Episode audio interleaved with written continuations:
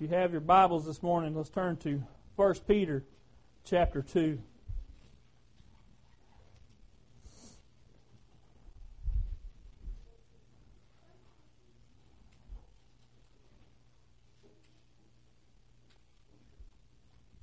First Peter chapter two, we're going to start reading in verse seven.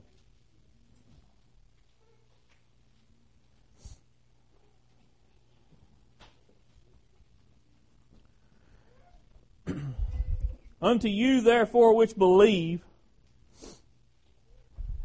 He is precious. How many of y'all today can say, and you ain't got to raise your hand, because there may be some of you here today that don't understand this yet. I'm not trying to embarrass anybody. But how many of y'all today can say that to you, He is precious? Amen. Unto you, therefore, which believe, that's a, that's a crucial part of it right there, which believe, He is precious. But unto them which be disobedient, the stone which the builders disallowed, the same is made the head of the corner, and a stone of stumbling, and a rock of offense. Even to them which stumble at the word, being disobedient, whereunto also they were appointed. And I ain't got to where I'm going to preach yet, but let's just stop for a second. I want you to think to a time in your life, you may think He's precious now, but how many of you can, today can say that you remember a time when He was a rock of offense, when He was a stone of stumbling? And if you can't say that, you're not being very honest. I'll tell you right now, there's a time in my life when I didn't want any people I know till I was a Christian. And because of the fact that I was a Christian and didn't have things right in my life, I was being disobedient. He was a stone of stumbling.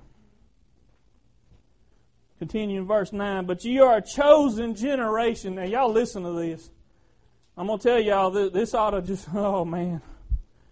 But you are a chosen generation, a royal priesthood,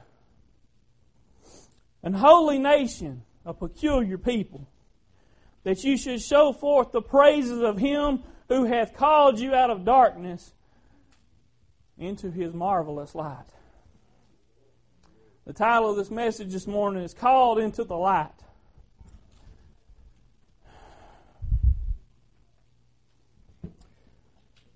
Y'all go to the Lord with me in prayer right now. Father, I come to you right now, Jesus. Lord, you, God, you know I'm not adequate. Father, you know there ain't nothing in me that I have to offer for anybody that would do them any good. If anything, Lord, the things I have in me would do nothing but hinder them. But Lord, there's one thing I have in me. Oh, Master, if it wasn't for the saving grace of Jesus Christ, I'd be worthless. But, Father, I thank you for calling me into your light, and right now, in Jesus' name, Father, I ask that you pour your anointing out in this place. Oh, Lord, I ask that you give me the words to say in these next few minutes, Father, that would touch the heart of somebody here today. And, Lord, I ask that the words I speak be your words only. In Jesus' name I pray. Amen.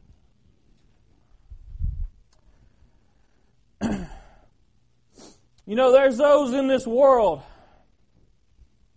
that will never accept Jesus as their Savior. And I hate to even think about that. Because they're there.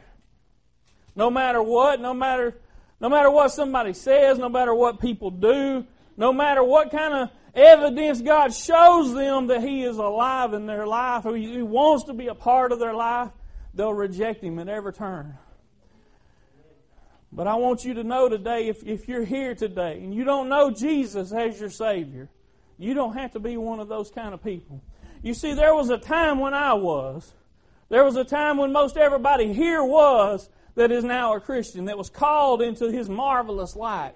I want you to understand there was a time when Jesus was a rock of offense to me, when He was a stone of stumbling to me. But you see, this is not those times. Because I'm part of a new generation, a royal priesthood, He said in His Word, a peculiar people. Why am I peculiar? Because I'm kind of odd and people look at me funny? Well, that might be the case, but that's not what I'm talking about. You see, what I'm talking about today is the something that's in me that you may not have.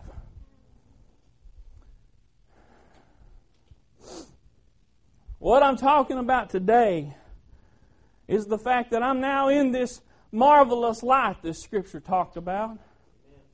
You know, the Word tells us over in the Old Testament, I believe it's in, in Psalms or Proverbs, I can't remember right now, but it says that those that are in darkness don't even know what they stumble at. Because they're in darkness, duh. They don't know what's causing them to have all these issues in their life. They don't know why life is so hard. And they look around and they see people that just seem to have it all together. Well, I'm here to tell you today that you don't have to stay in darkness. Amen?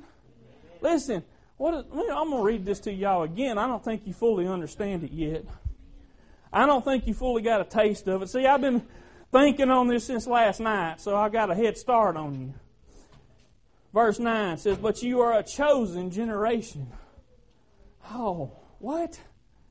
See, you're chosen. You may not have accepted Jesus yet, but He chose you.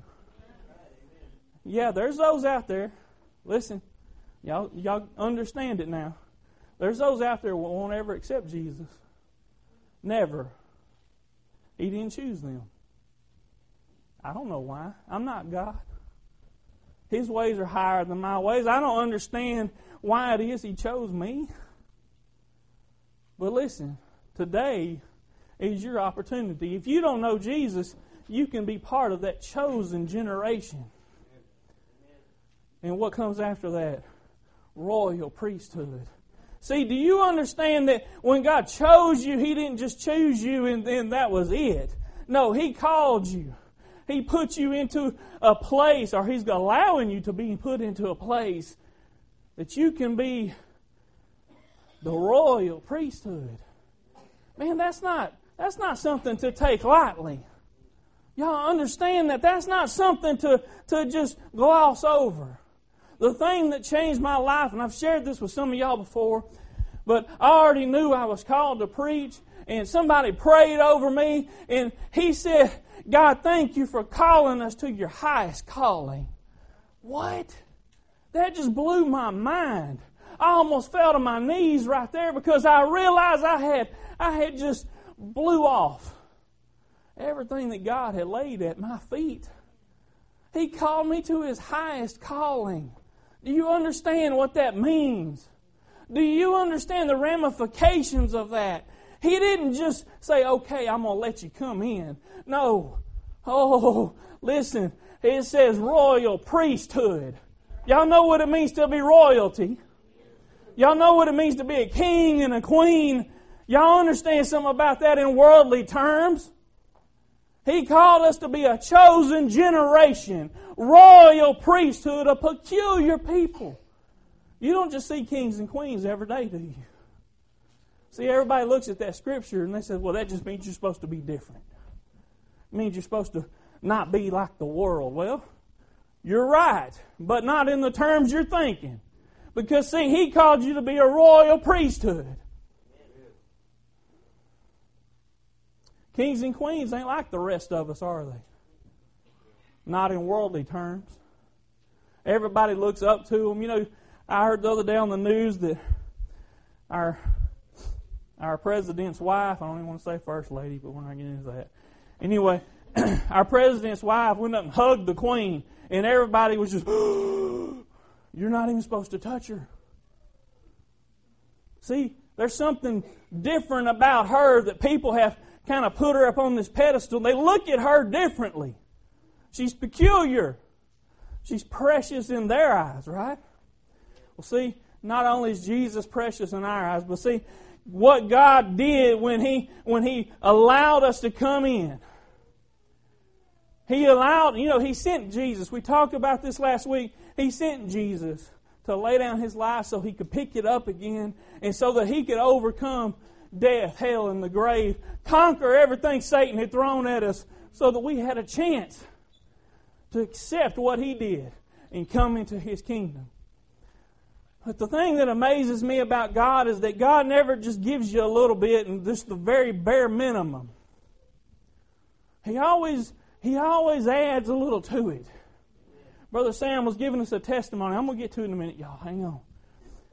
Brother Sam gave us a little testimony in Sunday school today about some guy that pretty much had lost everything, was walking down the road, and there was a sack of groceries laying there. It blew out of somebody's truck. Well, he, he got the groceries. A little ways down the road, he found two two-liter bottles of Sprite. See, God could have just gave him water, but no, He gave him Sprite. He gave him something a little better than water. Now, I ain't going to talk about the Spam that he said was in the bag, because I don't care much for Spam. But to him, I'm sure if he hadn't ate in several days, man, he's thinking, man, I ain't even got to heat this up. This is good stuff. You can just open it and eat it right. See, God, when He works in your life, He doesn't do the bare minimum. Kevin Alford will do the bare minimum. Man, he got quiet. Y'all don't do that. Y'all don't just do what it takes to get by sometimes. Oh, so yeah, I know. Sometimes you, you'll try to do a little extra to really bless somebody, but I try to do what it takes to get by sometimes because I got other things to do. See, God doesn't do just what it takes to get by. He called us to be a royal priesthood. Man, y'all need to be excited. A chosen, listen, listen to these words, chosen generation. Amen. He hand-selected. Y'all ever went to a meat market and, and said, I want that one right there. That looks good. Choice. You ever went to a car dealer? I ain't never been able to do this. You ever go to a car dealership and say, yeah, all that on the lot looks good, but I want to custom order one. Oh, man. And you get it, and every piece of that car is just the way you wanted it. See, that's what it means to be chosen. Y'all, y'all going to get a taste of it now. That's what it means to be chosen, see? He designed you. In Jeremiah it says, He knew you be- when you were in your mother's womb. Amen. He knew you. It says He knew His thoughts for you, that they're for good and not for evil. He, he knows all about you. He chose you. And what do we do? God, I ain't got time for that right now. God, I ain't got time for this right now. I, I got other things to deal with. And He just says, okay. See, you're a chosen generation. You're a royal priesthood. And we just, God, I don't have time right now. Man, I did that for a lot of my life, and I just put him, pushed Him to the side. Listen, He called me to be a preacher. And I just said, God, I ain't got time right now. But that time that guy said, thank you, God, for calling us to your highest calling. It's just like the Holy Spirit fell right there in that place. And He said, that's what I've been trying to tell you all this time. And you just pushed me off. See, He didn't just call me to be a Christian and that was it.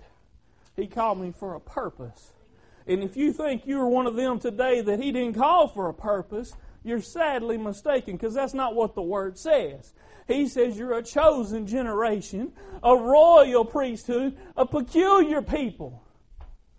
Peculiar. Let's just replace pe- peculiar for a minute, because everybody thinks of odd. Let's just say special. A special people. He designed you with a purpose. Man, listen to that. He designed you with a purpose. You think, oh, I've got all these talents and abilities. I can do other things that ain't got nothing to do with God. But listen, He designed you with a purpose. And you think those talents and abilities can't be taken and used? You're wrong. You see, what I do all day is work on computers. That ain't got nothing to do with church. Right? God takes my talents and abilities if I'm willing to uh, allow Him. If I'm willing to make myself available to Him. And, you know, there came a point where I said, God, I don't even care anymore. Whatever you want me to do, I don't care. I'll do it. See, that's the kind of attitude we've got to have. When you change your way of thinking and say, God, I don't know how to do this, don't know how to do that, I can't, well, maybe I could do this. You, you keep trying to figure out what it is you're going to do for God. Stop worrying about that and say, God, whatever you want me to do, I'll do. See, some of us are afraid that God's going to put something on us that we don't want to do. And you're probably right. I'm going to tell you right now. You're probably right. See, I ain't ever heard a preacher that wanted to be a preacher that was worth a flip. Did y'all hear me? I ain't ever heard a preacher that was that wanted to be one that was any good. Oh, they can talk real smooth and real sweet. They know the right things to say, but everybody leaves there thinking, I did my duty. I came to church. Y'all don't come to church because it's your duty. Don't come because it's your duty. Because, you know, honestly, God don't need you to be here. Y'all ain't ever had nobody talk to you like this, have you? God don't need you to be here. If you're coming for Him, you're coming for the wrong reason. Now, I don't want you to be selfish and think I'm coming to get everything I can for me, because that's not what it's about either. But see, you ought to come to this place expecting to receive something for God, from God. Why? Well, yeah, it's to lift you up, it's to exhort you, it's to build you up, but it's for a purpose. So you can go on out and, and touch somebody else. If you come empty, this is the filling place. If you come already full, well, then you need to get busy doing something. And see, you don't get filled up just to hold on to it in reserve. Christianity is not about reserve tanks. Christianity is about trying to pour out whatever you have on somebody else.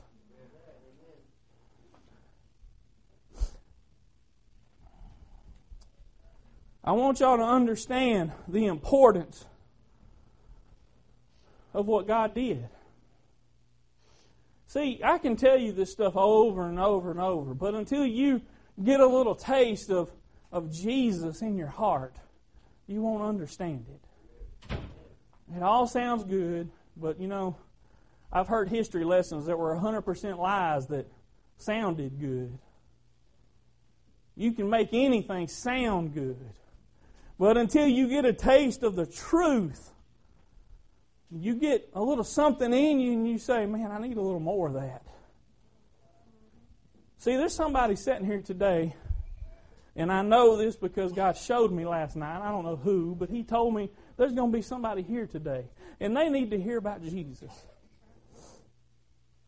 And I decided a long time ago that no matter what I preached, it was going to preach Jesus. You see? So I'm just going to talk to you for a minute. I don't know who you are, but I believe God sent you here today by whatever circumstances to hear this. You see, you can be one of those people that never, ever accepts Jesus as their Savior. But see, you don't have to be that way. See, what the Word tells us is that you were predestinated. And, you know, we can get off into that if you want to, and argue the points of predestination. But what I want you to understand is that that word we just read says you're a chosen generation. Generation. It says that He chose you. See, everybody gets to thinking that I chose to be saved. And you know, I did. But before I chose Jesus, He chose me. So if this word is go- going across you today and you say, whatever, well, maybe you're one of them people, and nothing I say will change any of that. But let me tell you this, you don't have to be one of them people. You can at any point in time say, you know what, I'm going to choose Jesus because He chose me. He designed me. He, he wants me. You understand what it means to be wanted. See, I want y'all to get a full picture of this this morning, because when I go to a car dealer and I say, I want a custom order one, and this is what I want in it. I want this thing to look like this. I want it to have these options. I want it to have all this stuff. And I'll pay whatever price. Y'all getting a picture of this? See, when God chose you, He knew what characteristics He wanted in you. He knew how He wanted you to be. He hand-selected you. He said, I want that one right there. Now, you and I both know that every time you go to a car dealer, you don't always walk away with something. Just because you pick something out and it looks like the best one, don't mean you're going to get it.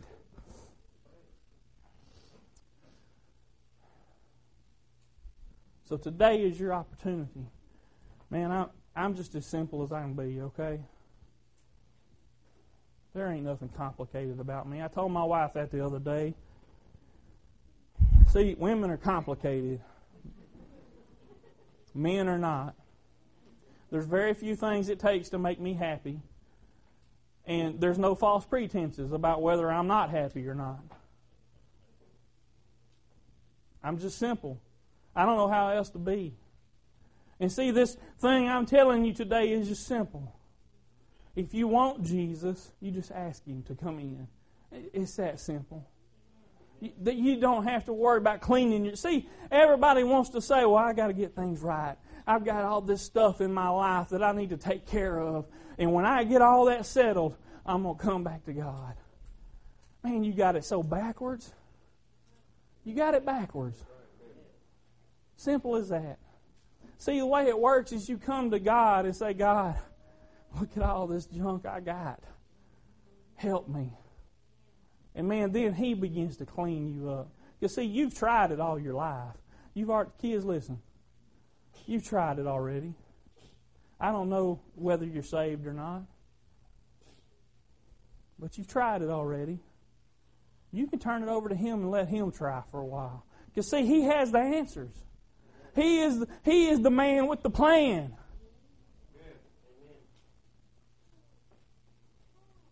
You can be a part of that chosen generation.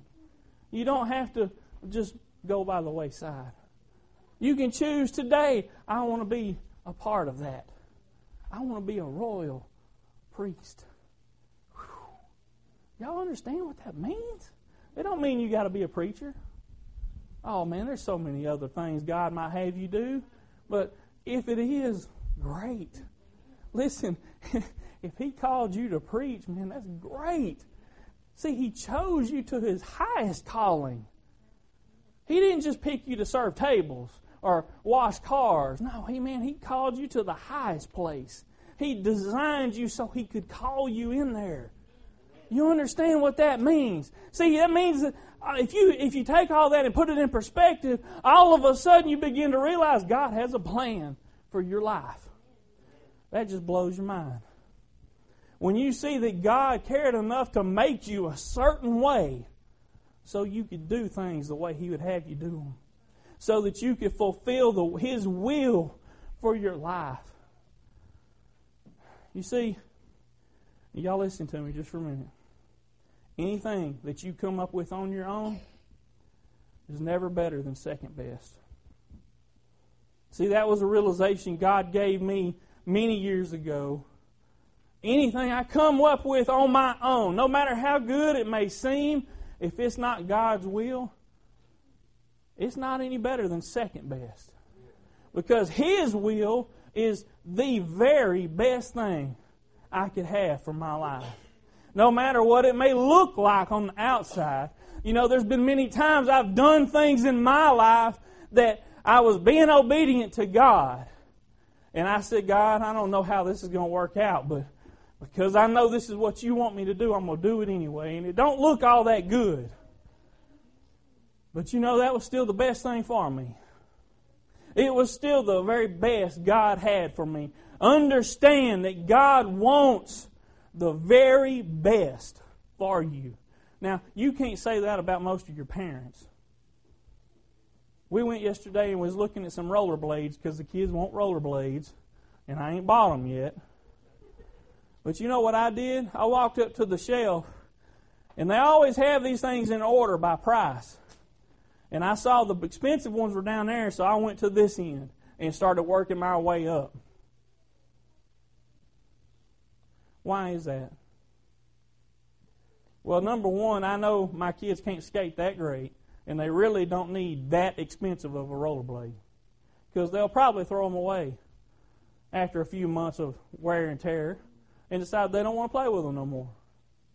So I ain't going to spend one hundred dollars on a pair of rollerblades when I can spend twenty dollars. Now, does that mean I'm cheap? Well, maybe so, but I know my kids. Now, you look at this in God's perspective. See, God wants the best for you. He said, no, that twenty dollar one ain't good enough. You take this one. Now, that don't mean you can come to God and just get, get, get. But what it means is when God designed you, God planned for you, God chose you, He picked the best. See, He doesn't do things second best. And I believe that's the way we ought to be with God. We ought to give God our best. Put the best foot forward. Put the best you have out there. See, you you may not know God the way I know Him today. But every time I've seen God move in my life, it's it's the best. I asked God for a car, and God gives me a sports car. I, I just said, God, you you know what I need, and you know what I like. Just give me something, and help me pay for it, by the way. See, that's, it seems kind of funny to ask God for stuff like that, but you see, God honored my prayer. Amen. We begin to pray for Rhonda's vehicle and say, God, look, you know what she likes better than I do. You know what she's in need of. That's the main thing. You know what we need. And I ask that you just bless her with what she needs and then add a little to it for what she wants to. And God done it. He He honors those requests. And see, those are little trivial things. I know a car may seem like a big deal to some of you, but it's a trivial thing to God. We don't want to bother God with this stuff sometimes, but it's no bother. Because see, He chose us. He wants the best for you. He wants you to be blessed above and beyond. I'm not trying to preach prosperity this morning. God, I, look, guys, I want y'all to understand where we stand with God. Okay? We look up, we look up at God sometimes like He is just so high He can't be reached. That's not the case. Oh, listen, God is exalted far above. Oh, man, lift up the name of God. Just praise Him and lift up His name. But what I'm trying to tell you today is that at the same time you're lifting up those praise, He's standing right there with you.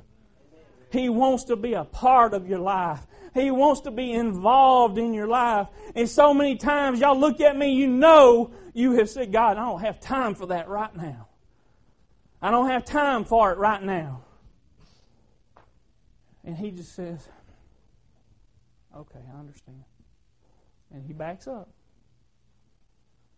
What He wants you to do is say, God, whatever, man. I just want to be pleasing to you. That's the attitude He wants. And when you do that, does He say, uh-huh, I told you so? No, He says, come on. That's what I made you for. You're starting to get a taste of it. You're starting to understand why I put you here. You see, there'll come a time in your life, kids, when you say, I've tried everything else. I've tried everything. Some of you older people, y'all know, you get to a point where you say, I'm at my wit's end. I have done everything I know to do, and everything I try fails. You know what? You can just keep right on failing. Or you can turn to God and say, God, I don't have no other choice, but I'm going to turn to you now anyway. And you see, most people in this world at that point would say, well, you should have thought about that a little sooner, shouldn't you? Y'all ever done that to somebody? You try to tell somebody the right thing, and they just say, hmm, no, not right now. And then after all these terrible things have happened, they come back and say, yeah, you were right. And then you say, yeah, I know. You should have listened to me to start with.